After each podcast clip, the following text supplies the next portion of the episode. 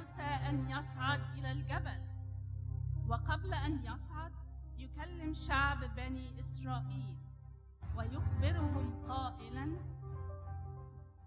لا يقترب أحد منكم ويصعد إلى الجبل أو يمس طرفه. كل من يمس الجبل يقتل قتلا. ووقف موسى وبنو إسرائيل أسفل الجبل. وصعد دخان من الجبل كدخان الآتون. وكان صوت البوق يزداد والجبل يرتجع. وقال الرب لموسى اصعد إلى الجبل وكن هناك فأعطيك لوحي الحجارة والشريعة والوصايا التي كتبتها لتعاليمهم وصعد موسى إلى أعلى الجبل وحل مجد الرب على جبل سيناء وغطى السحاب الجبل ودخل موسى وسط السحاب ليتسلم من الله الوصايا مكتوبة على لوحي الحجارة.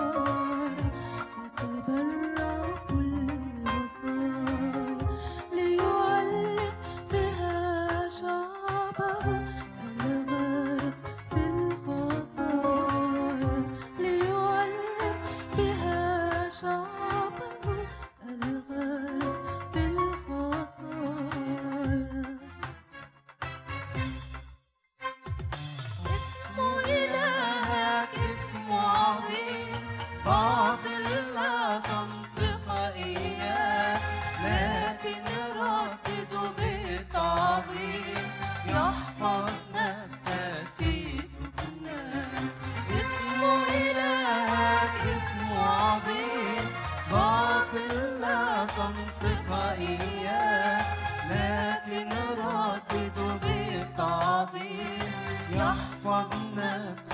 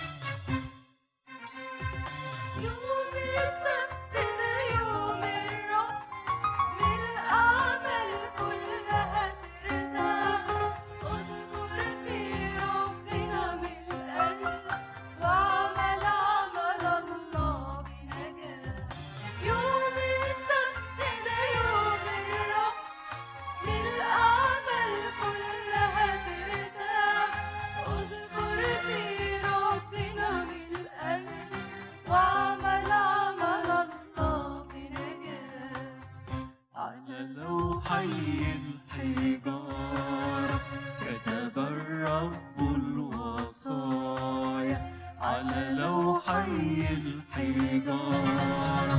كتب الرب الوصايا ليعلم بها شعبه الغارق في الخطايا ليعلم بها شعبه